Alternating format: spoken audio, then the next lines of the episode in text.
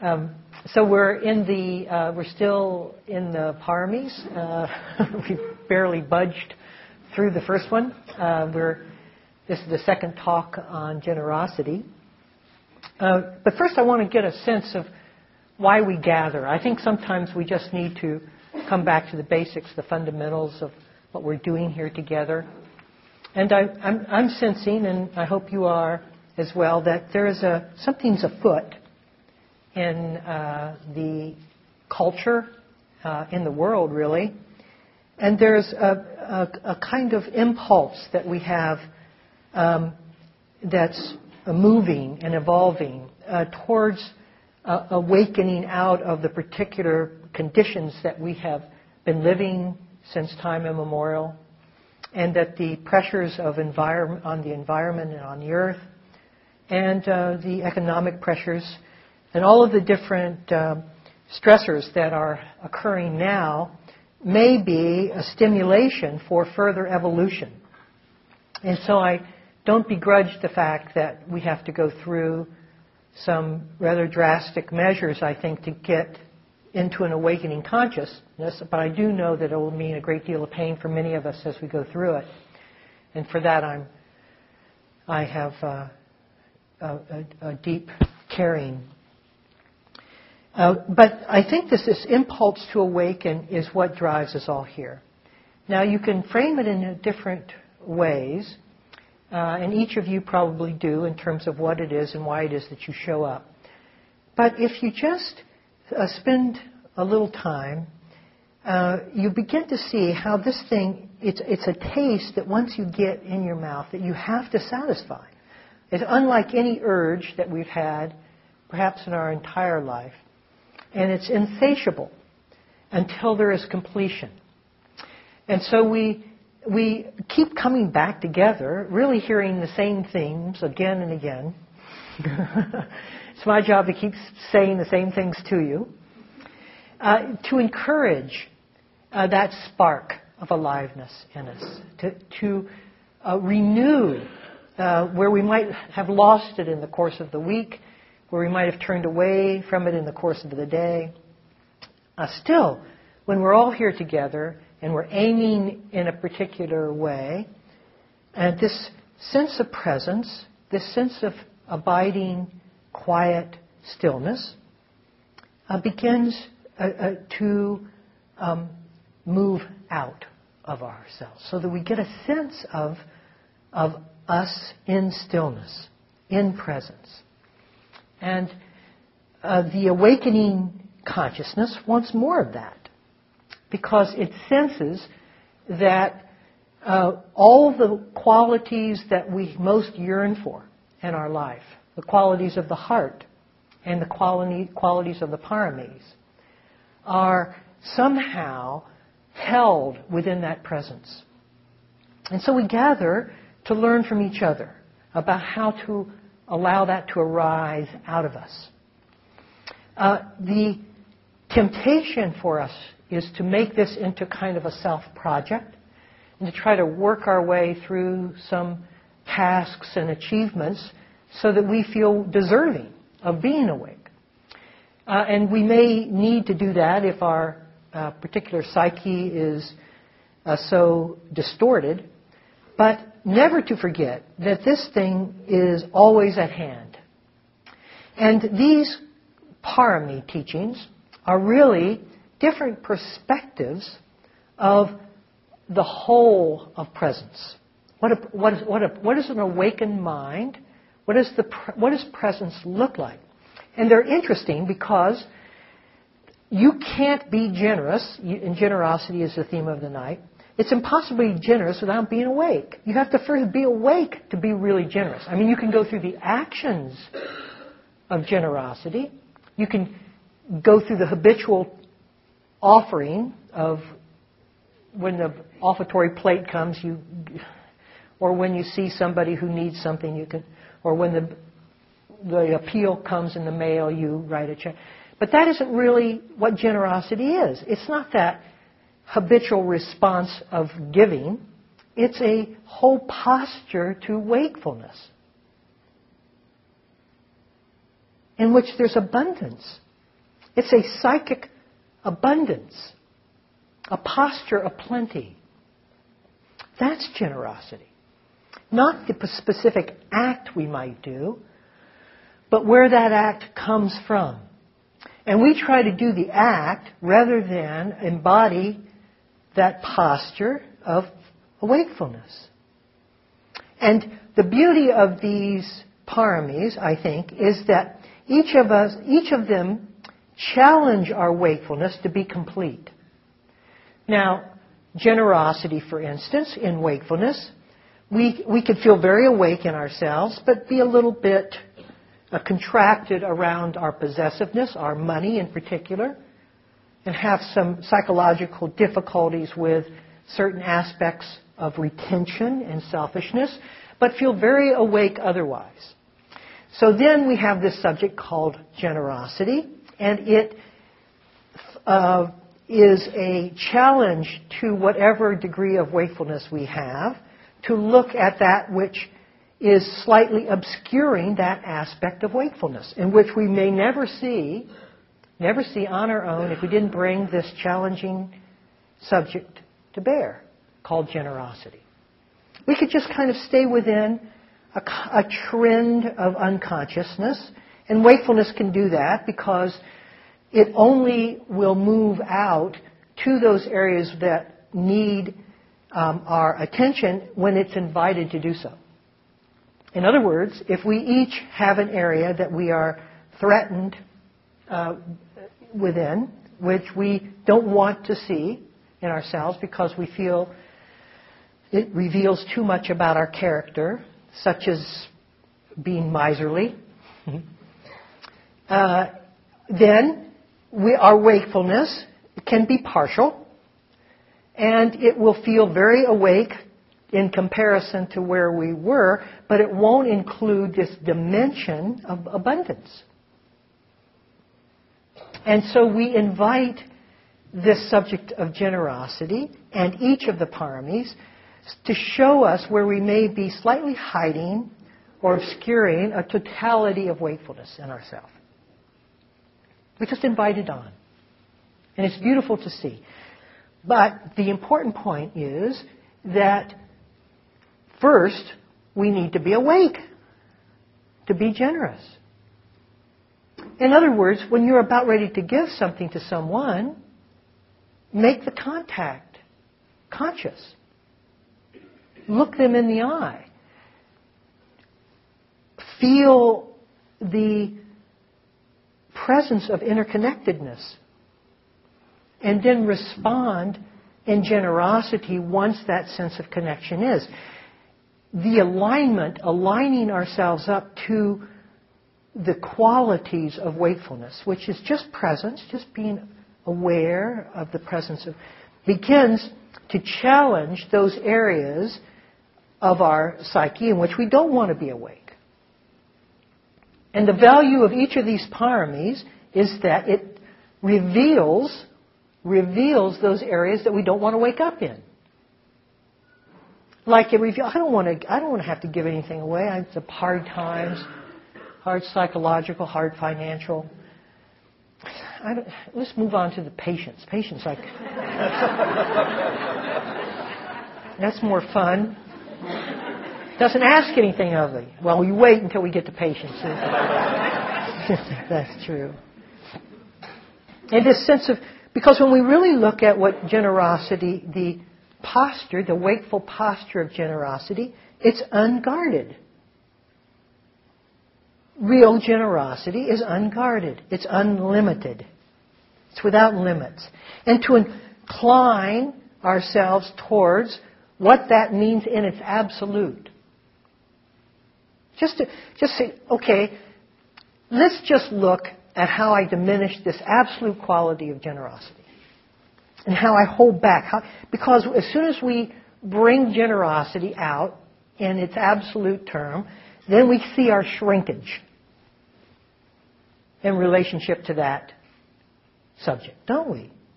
And that's that's what we want to see. We want to see that. We, but many of us are so uh, identified with the shrinkage rather than with the generosity. We think, oh God, I'm being revealed here. Yes, we are being revealed. Thank goodness we're being revealed. Being revealed is what Dharma is all about. Making the unconscious conscious. And nothing will do that like a subject that's absolute. And each of these paramis are absolute. Generosity. Good Lord. I'm afloat. I don't know what to do with that word. It's so big. Where do I stop? You see? And we'll get to that later in the talk because there, generosity doesn't mean depletion, obviously. It doesn't mean giving oneself um, uh, at the expense of oneself. But any of these paramis, when really taken on, like generosity, is a complete path in itself because it'll show you where you refuse to give yourself away. And that's what it's asking of you to give yourself away. And there you will, we will see ourselves coming back in the tensions of really what the tensions are is our mistrust. Where we refuse to where we refuse to consider interconnection as the truth, and where we rely upon our contraction for protection. And I think, wonderful. That's just, I mean, that's exactly what we are to be doing here, is see where we limit ourselves. It doesn't mean that we create a kind of um, culture of shame when these things arise. We have to be very careful of this, and I've heard some very experienced uh, practitioners fall into the trap of shame because none of us are up to what is I mean generosity? That should expose all of us. All of our dirty laundry is hung out when we bring that word up. So all of us if that's our tendency will have some areas that we can be very shameful of that's not the point, though. The point is to look at it from an impersonal quality. Oh, wow, look at this. Look how. And to see and to explore how it is that we are refusing a broader and more complete wakefulness. And it's not to try to shame our way out of it, it's to explore the contraction. What's going on here in this moment? What's the sense of, what's the need of self protection? What, where is my la- lack of faith in this moment? my sense of mistrust.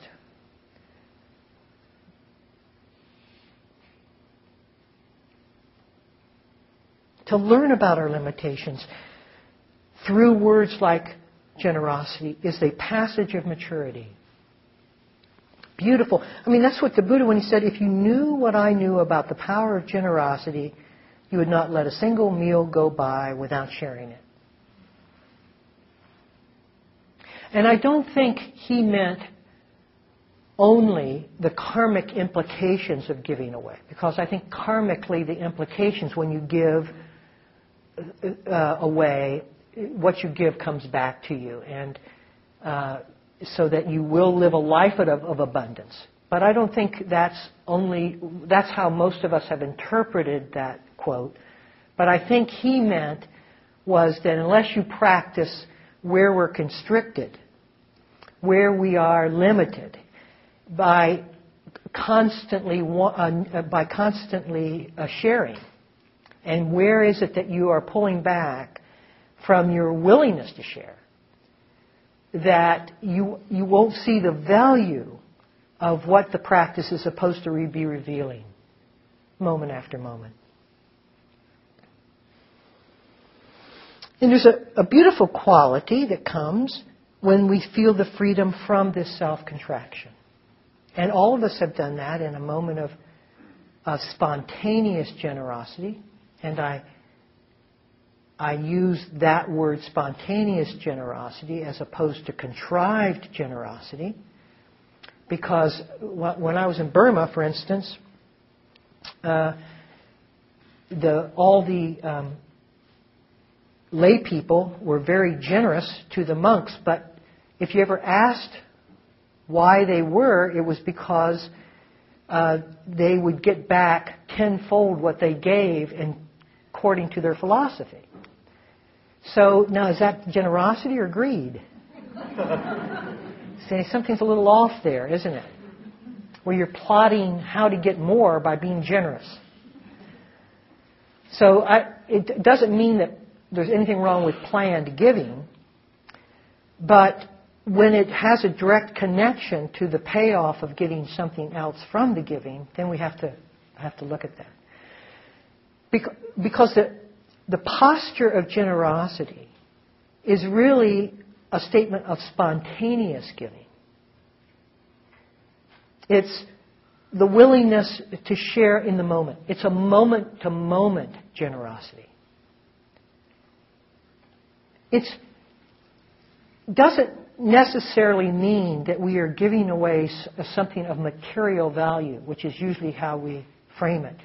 It can be giving your attention in a moment in which you're impatient and you're being called on to move in a different direction. And somebody comes up to you and asks us for their time, for, for our time. And the willingness to share that connection rather than to move quickly to where we want to go and need to go is really the epitome of generosity, it seems to me. Or the willingness to validate rather than to negate someone, just by showing up for them, just by bringing a uh, steadiness of connection to the meeting. Instead of, as many times, the person who you're speaking to is thinking about what they're going to say, waiting for you to stop talking so they can then say what they want to say. See, generosity is far more than what we think. The reason we usually go towards material good is because that's where we're most contracted. And that's, uh, we, we evaluate life based upon material success. And so when we think of generosity, that's usually our thumbprint. But when you understand the nature of healing, then spending time, giving some of your time, volunteering, and allowing yourself to expose beyond your momentary needs so that it takes you a little off schedule. It's very important because I'm talking to myself as well. And without any shame, without any remorse, we just see that this field of generosity has just barely been explored by most of us, hasn't it? And that it could use so much more attention. And if you have, if this word really galvanizes your spiritual energy, you can move it all the way to full awakening. Because, as I mentioned, it is asking you to give yourself away. Because that is always what will stand in front between you and further generosity is your own self needs.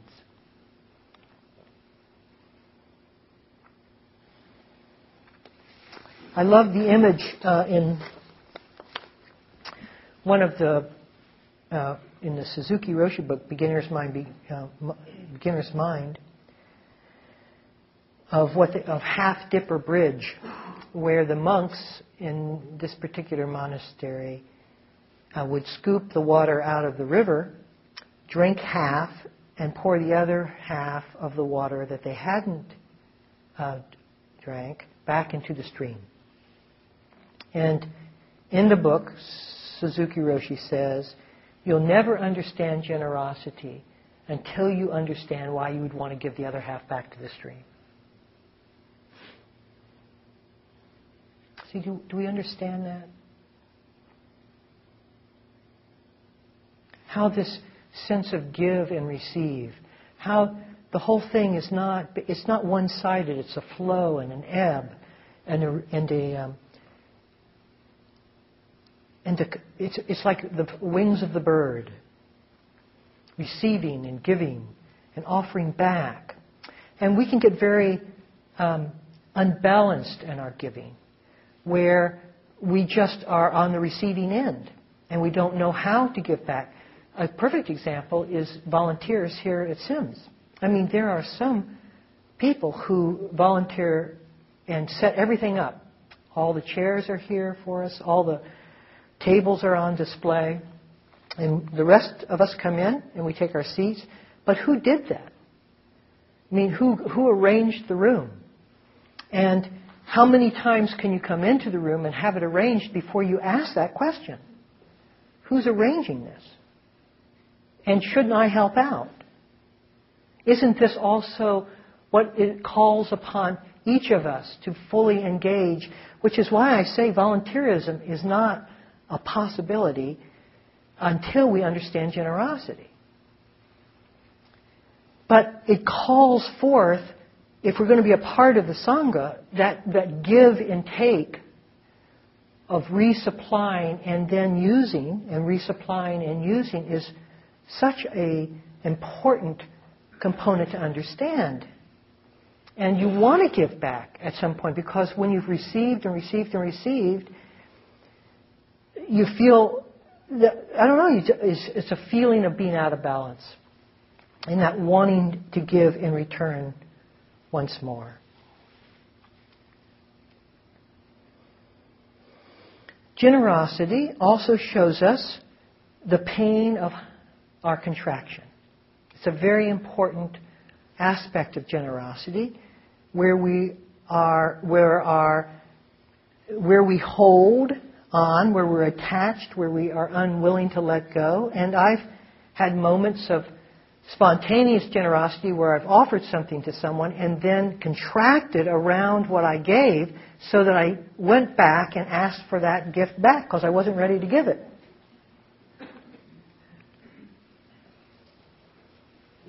And so the, the moment may come up and the offering is genuine, but then there's often a remorse and contraction back from that. And we have to respect where we're not as well as where we would like to be. And at some point, we might want to ask for that back if it wasn't, wasn't offered from a completion of generosity. It shows us where our rigid boundaries are, doesn't it? It shows us where it's where the world is carved into I and thou. And where I refuse to cross those boundaries.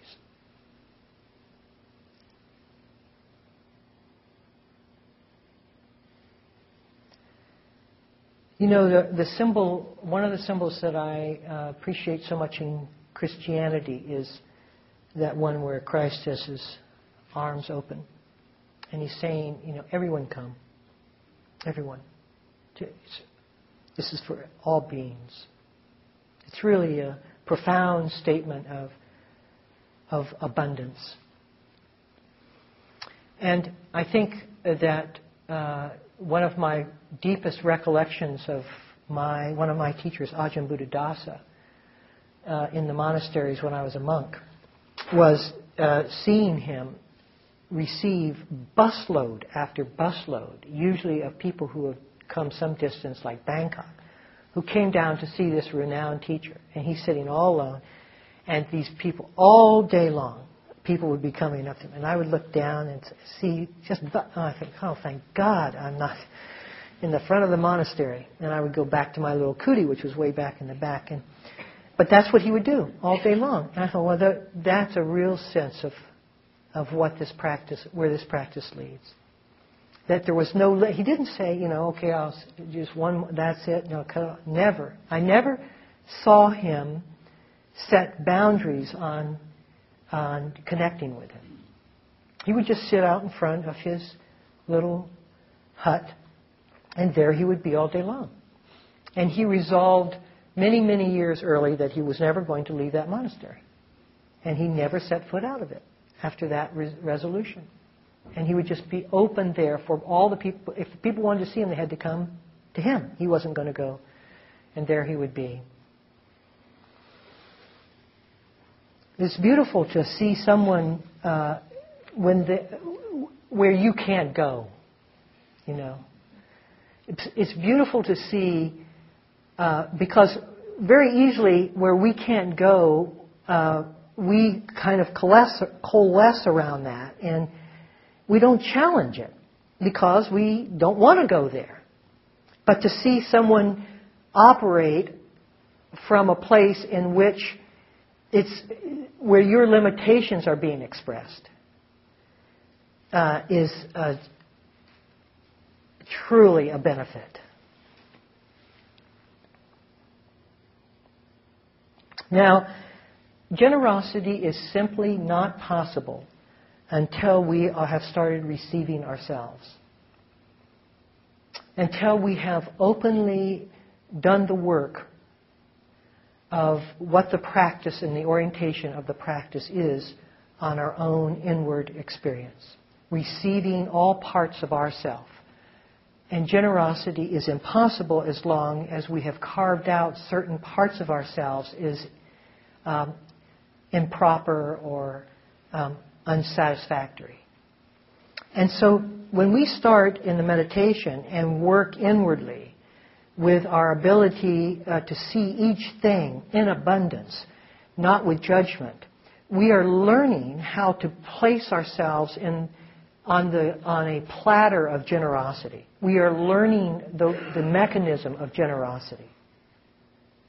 Where we are sitting with some areas of ourself that seem uh, very unlikable. And what do we offer to each of those pieces of ourself that seem so uh, contracted and selfish and isolated and self obsessed and indulgent, we offer it generosity. The generosity of non judgment, the generosity of just seeing, of allowing it to be there without any sense of pressure or uh, discouragement, just seeing this thing. This seeing how the mind works, just seeing this moment in its full regard, that begins to bridge interpersonally the, the, the um, procedure of sharing outwardly. Because nothing can happen until we have fully embraced ourselves, right? Because as soon as someone comes up, that part of ourselves that we refuse to see will be the limiting factor in our abundance. And until we have seen that factor in ourselves with abundance and allowed it to be there just as it is, it, won't, it will continue to interfere interpersonally with each and every time it arises, which is most of the time.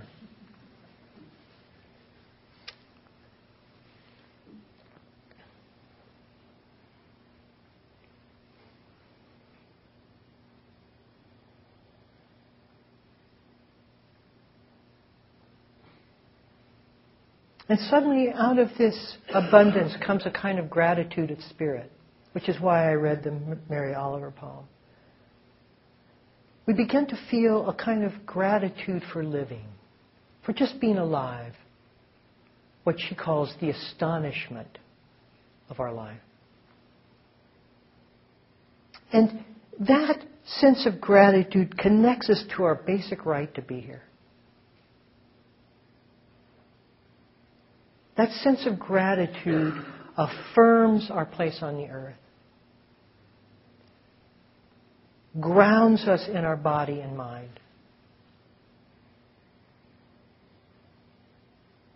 Takes us away from our sense of limitation. And most importantly, reveals that we are equally deserving. Because I think if there is a condition that many of us carry with us that will ultimately affect our generosity, is not our um, our excitement about the topic, or not about the infusion of energy that we give the topic, but that we don't include ourselves within the topic. We think we should be giving and never consider the effect that giving has upon me. To give in that way is not to consider oneself as equal. In fact, when, you be, when, when we have a feeling of ourselves as being less deserving, we won't consider ourselves. And that neurotic pain of being less than the people I'm serving for, will eventually lead to burnout for us. It can't help but lead to that. Or anger. You can feel in, our, in the hearts of people who give in that way a kind of anger because no matter how they give, it's not enough. And how come you're not giving like I'm giving? That's not enough. And they see from the scarcity of life, not from the abundance of life. They see what hasn't been given yet, not the true meaning of abundance that is at the heart of generosity. When you're giving, when we're giving from generosity, we're not giving from pity. It's, it has nothing to do with orientation of lesser than. It's just the flow of life moving from one source to another. Here, you need this, take this. There's no uh, component of evaluation in that gift that was just given. It's obvious you need this, take this.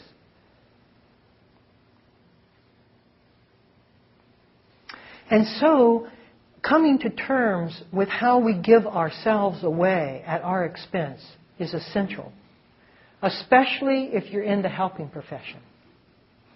Because often we get into the helping profession because of that sense of self need. Of feeling so disadvantaged in ourselves that we're going to recover that disadvantage by pouring out to others. We're going to compensate for that disadvantage by giving to others. And we have to go back and look at where it is and how it is that motivates our generosity. What is it that we're giving from? And so the sense of equality or the sense of disadvantages, the sense of being able to look at how we are weighing in around the fact of giving and to whom we are giving how we're evaluating that process reveals an awful lot about where we are giving in our hearts or our minds or from our pain.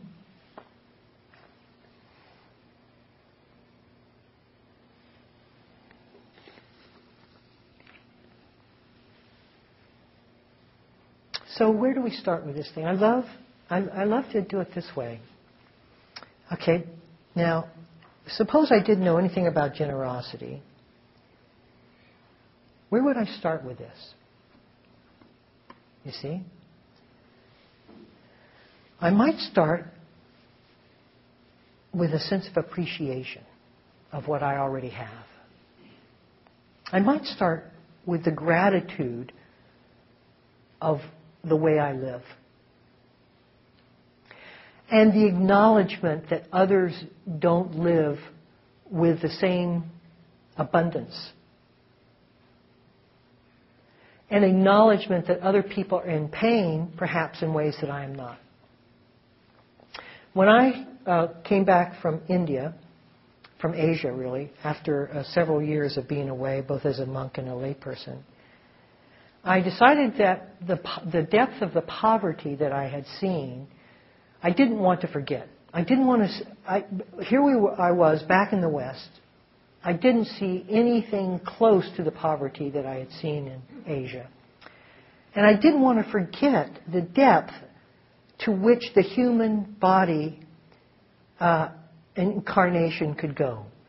I, I wanted to remember the depth of that poverty. So what I decided to do was to fast once a week. And that fast was not be about some self contrition or some self flagellation. It would be to remember, to feel in myself what it was like to be hungry so I could appreciate how full I usually am. And to connect in that hunger with people all over the world who were hungry. And to, to orient ourselves both from appreciation of what we have and the pain of what is out there that hasn't, doesn't have what we have.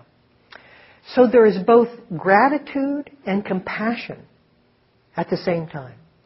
We're gracious that we live with so much. And at the same time, there is compassionate response to the pain of somebody else's suffering. And those two seem to work complementary in terms of a perfect generosity of spirit. We have to see that someone's in need of what we have plenty of. And to feel the relationship of that person who's in need. And at the same time, just see that we, are, we have abundance. And even though we may not have abundance in some areas, we have abundance in others. We have abundance, as I mentioned, in attention. And much of us, many of us have much more abundance in the will in time than we acknowledge as well. If we didn't busy ourselves with things that didn't need to be done, we would have even more time. And so, working with the sense of gratitude and the sense of compassion together is a beautiful meeting of this sense of generosity. To first be aware of the pain, feel one's abundance and that sense of connection to what and who it is that doesn't have as much, and then to act. And the most important component of anything I've said is this expression of action. The action moves it from a theoretical thought, a philosophical I should, to an actual engagement. We have to be careful how and what is motivating that action, as I mentioned earlier. But the action itself sets the, sets the chemistry, sets the cells of the body in alignment with this sense of interconnectedness. And it's action that feeds. It's action that feeds.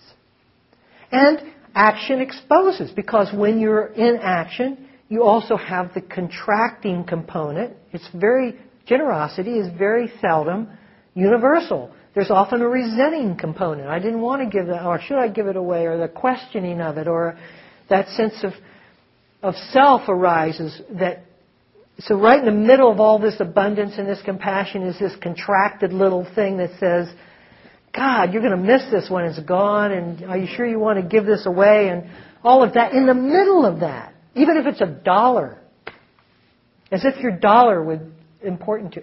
It's amazing to me when I I, I grew up uh, with parents who were very much from the Depression era, and so money was just like, you know, it meant more than money, if you understand what. I, and and so when I get a uh, restaurant uh, after the bill, it's like okay, 15%. Now is it 15% before the tax or 15% after the tax? And now it's not 15, but maybe 20%. Now, wait a minute. It used to be 15 when I, and this whole thing goes on. And we're talking about the difference of a dollar and a dollar and a half. And that, but that's how, that's how uh, superficial the mind can go. And it, because it's not about the money, it's about the contraction. It's about the sense of if I give this away, somehow I'll be depleted. Somehow I won't have enough. It's, a, it's the poor me spirit. And so, much appreciation to my wife who gets me to open up my, my purse a little more. you know, you start, and you go, okay, oh, wow, okay, whoa. And you see the residue. You see it. You see it in your mind. You see where you're, you're, uh, how I'm feeling about giving and how I resist it and you just and you see the whole history of it because you can because it's just dominoes falling in that moment and then you wake up this is speaking personally i wake up and i'm thinking god this poor i wake up to the poor woman or man who is serving me food who's living on god knows little amount and I, i'm just you know so i'm feeling how important what I have is to me and how important it could be to somebody else. It's just like, wait a second, this doesn't compute in terms of my struggle here. Just relax here and show up for this moment.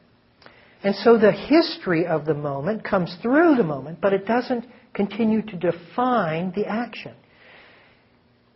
And most of us have to go through the history of however we have related to money in order for it to open up to something beyond the history of our lessons about money. And so we're always, we're always being taxed in that way, aren't we? We really learn the lessons of much of our generosity from our parents.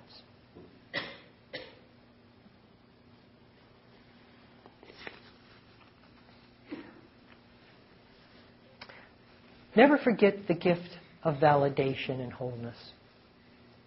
That we have the capacity to affirm someone else's wholeness by how we attend to them. If we realize the power of that gift, and we realize the diminishing quality of our judgment, we sharpen our attention and know how it is that we intercede with our own judgment. We would be on top of it. Because it's even though it's not felt perhaps in terms of words, energetically, if you have been around someone who honors you completely, and however you're, whatever you're saying, and how someone else is just slightly pulling back, almost energetically, perhaps not even noticeably to the eye, you would know immediately the difference between wholeness and fractures, fractured. And to be able to offer someone the true statement of their being, which can only come from our true statement of the being, or of our being, and not from this constant commentary of less than. And you need to do this. If you're going to really get it together, you need to do this. Not that you're perfect and total and whole now, but that you need to do this in order to be. What a message we give people. What inauthenticity.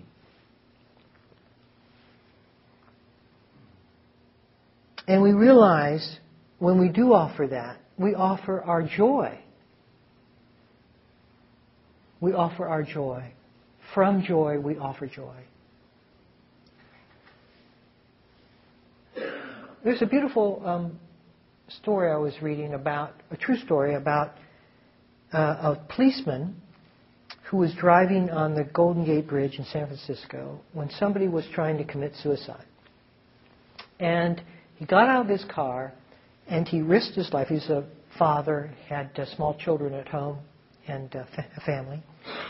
And he almost, in saving the man from jumping, went over with the man and died. In fact, it was very, very close. And after, but he was able to save the man from dying. He climbed back out on the bridge, and people gathered around, and he was being uh, interviewed by uh, someone, and was asked, "Why would you ever risk something so obvious? Why would you ever risk your life to that degree and he said, I could not have lived another day of my life if I had let him die. Now, you see, in that moment when that action was taken, the, the sense of self preservation wasn't calculated in. There was just a response of the heart, in wholeness, in totality, in generosity. So that that person's life was as valuable as his own. It wasn't calculated. It wasn't assessed as to why I'm doing this prior to doing it. The commentary didn't follow the action. There was just the reaching.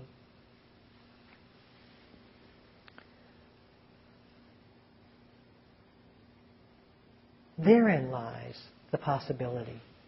Not as an ideal, but as a mirror back to show where we're still protecting, or thinking about, or calculating, or trying to figure out how much we can give, rather than the sheer spontaneous spontaneity of the gift itself. And that spontaneity can only come from the awakened heart, from life needing itself, from awareness. Not from habitual signing of a check, but the sense of showing up for the connection. In presence. And then working to establish a wholeness of presence, unfractured presence, by looking at what the mind is doing to confiscate that in selfishness. Thank you all. Can we sit for a minute or two?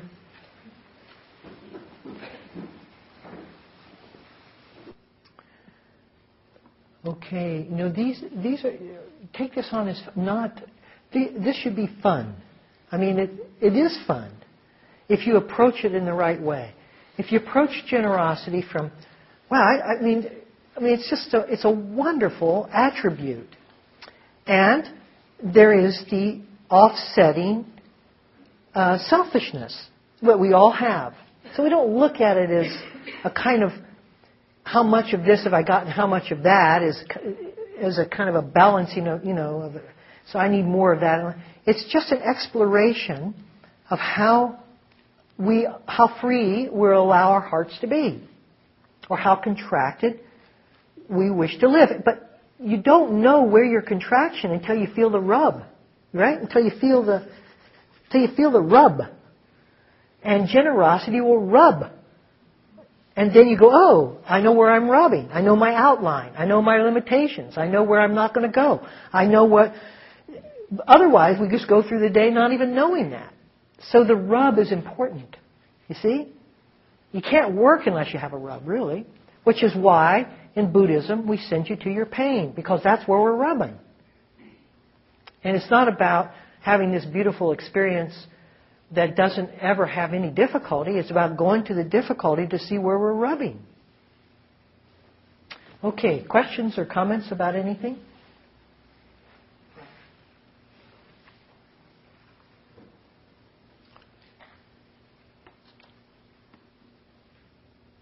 Yes. Clarify, you said something about a sense of equality, or I think it was inequality when you're giving and how that affects. You were talking about health care. Right. Can you elaborate on that? Right. Uh, I was talking about uh, unbalanced giving uh, and uh, inequality when uh, we are not considering ourselves equally uh, within what we're doing generously. Hmm?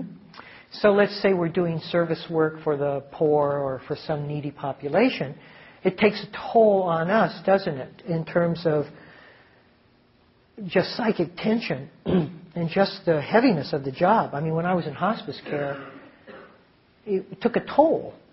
You could feel carrying that weight of grief and uh, despair. It affects you. And if I were in the wrong, if I were in the wrong orientation to hospice care, I would just, I wouldn't even know that was happening.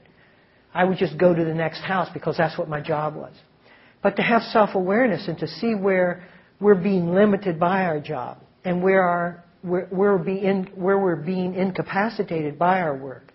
And then to be generous to ourselves by time off or just the exploration of the issues, time necessary for the exploration of the issues so that I can be renewed back in this thing. And to look at the pain of what my expectations are.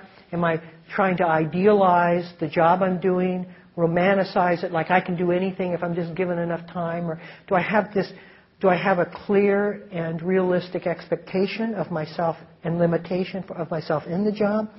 All of those things need to be completely understood, as well as psychologically what's driving me towards that job in the first place, which is often some need to overcompensate for my own sense of neediness. So I, I need to take all that into consideration by being generous with my attention to myself in self awareness. So then I can get a sense of why I'm acting the way I'm acting. That it's not unconscious action, but conscious. I see. I see the issues that are driving me. I see what I, my needs are, what I want out of this, and all of that. That's part of the generosity of your time with yourself. That's essential if you're to spend equal time with someone else. And to say, oh, I've reached a boundary here. I've reached the max. I can't keep doing this. And to back off legitimately when we're tired or fatigued and to know our limits or to set limits and say, no, I can't do that. To be able to say the no of love as easily as we say the yes of love. To say, oh, okay, would you do this for me? No, I don't. I can't do that. I don't have time. I need the time for myself. I can't do that. Please um, ask someone else. To be able to say that.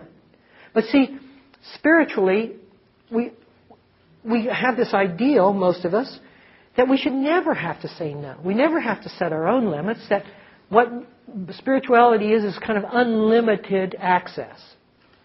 Well, nonsense. That's not being generous. That's being full-hearted. To take what what you do find is that where it is that you cut your boundary begins to move over time through practice, through your self-awareness, and that you can handle more not because you want to handle more, but because your limit has been pushed back, where you know yourself well enough so that those needy parts of you are not the um, consuming parts of your activity. You see?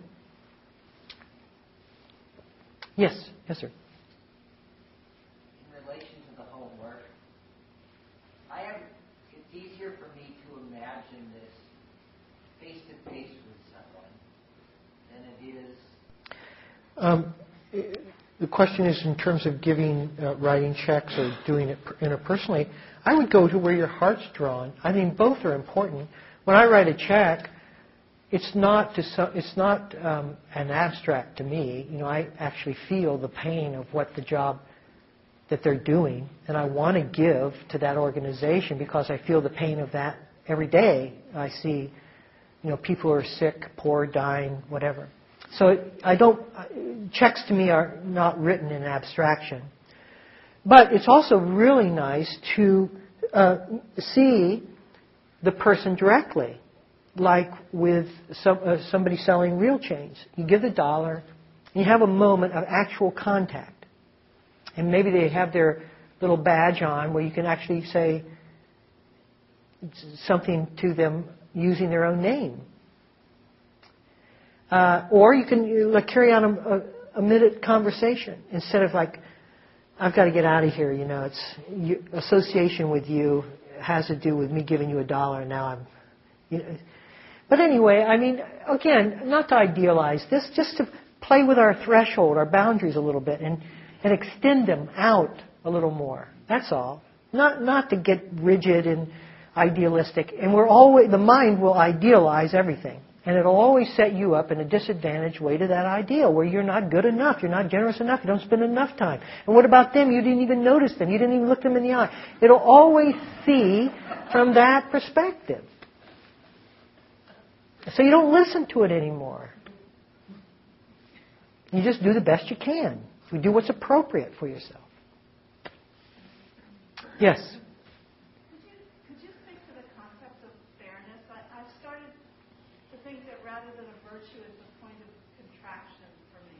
Fairness is a point of contraction because it's not, it's, it's mind made. Right? And, but often it, it's so righteous in us. You know, this isn't fair. You shouldn't, you know, you shouldn't. You shouldn't has nothing to do with reality. It is. See, it's not about you. Equiv- reality is unequivocal. It's what it is. So the mind comes back and says, "Well, it's not fair. What it is isn't fair, and I'm going to compensate for that." And so then we get angry because we're people are in um, cahoots keeping these people unfair, or whatever it is, or society, or something. And then, and, it, and then there's a whole fracturization, right? A whole separation, a whole division that has to do with our fairness issues, which was entirely our own issue, really. See, that's a very different. That's a very di- sensing, feeling pain. Is not a fairness issue. You feel the pain. Compassion comes from exposing oneself to pain. And the compassionate heart doesn't divide. It works to remedy the pain if it can so do, but not to overextend itself so that it's in pain right along with that. You see, so it, it's a balancing act that is not based upon a fight with reality. So it's in, if if anything we've said tonight is more important to you than what's written on the homework sheet, do what you have an inclination for rather than what the homework is.